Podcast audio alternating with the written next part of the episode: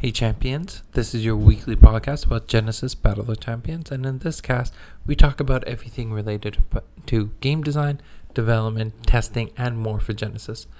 I'm Asid, the creator and lead designer, and in this episode, we'll be talking about the 6 card symbols that you'll be seeing on beta cards and on all Genesis cards moving forward. So, if you haven't taken a look at the beta card list, feel free to do so on the Genesis website. You'll notice that every single card, instead of explicitly writing out what the card type is, we're now using symbols to represent that.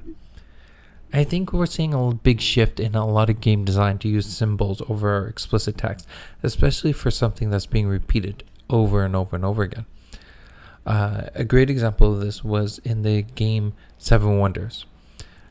It's a really interesting game because there's no explicit text written on any of the cards, but you so quickly memorize everything the game does.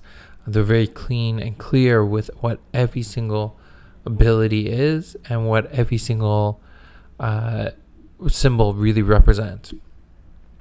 So jumping into the 6 different symbols, you'll have the helmet and horns for champions, lightning bolts for spells, a little pentagram with flames on top of it for summons, a person doing a punch for techniques. You have the infinity sign for alterations, and then you have this aura glow for enchantments. So starting with the champions, the horn and the helmet, I think this is very iconic. A lot of influences you'll find for Genesis come from the video game Diablo and Diablo 2.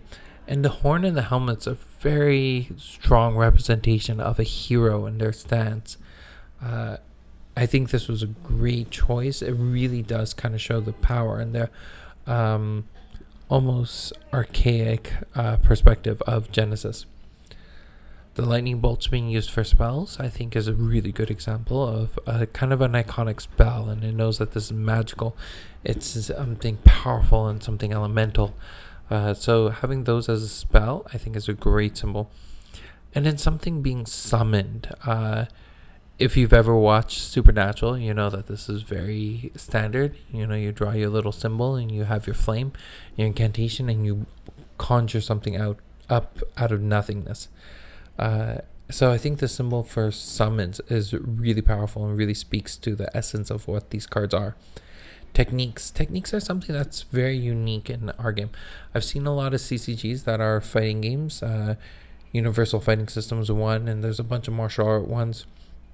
And then you see a lot of games that are around spells, like Magic: The Gathering. But not many games combine both of them in kind of a seamless transition like Genesis does.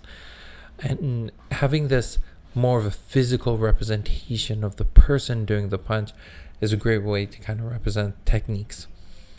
The alteration being the infinity symbol. Alteration's a kind of interesting card type, because they're one of the few permanent things that you drop down. Yes, they do have health, and yes, they can be destroyed.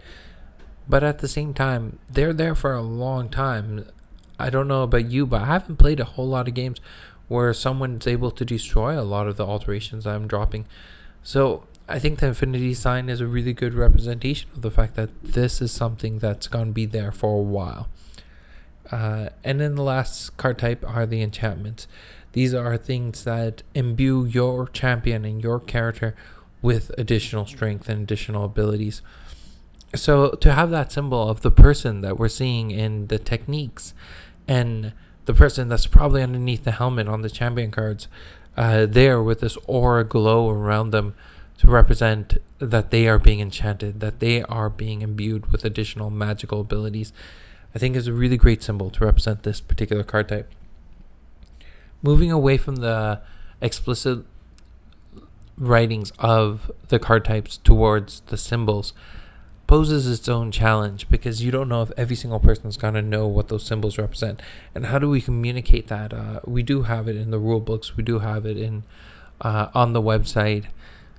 But it's not going to be there for everyone. I know personally when I learned how to play Magic, I never read the rules. I didn't go through any tutorial videos on how everything works. So how do you communicate this information to everyone? And that's something that's going to be a continuous challenge as the game grows and we use these symbols over and over again, especially as we introduce new card types. Things like traps or curses or you know, anything of the sort. How do we continuously add new symbols and make sure that they're clear and explicit enough to everyone? If you have any ideas, feel free to let us know, because that's something that we are going to be working on. And I'm hoping with the set after beta, once we get into the introduction of the first story arc, we have a better grasp on what we're going to do with that. But I think for now, we're going to be using the symbols and then referencing those symbols in the text fields as well. Anyways, that's it for today's cast. I hope you enjoyed it. If you have any topics for future casts, please let us know by emailing us at contactus@hauntedcastlegaming.com. But that's it for now. Bye.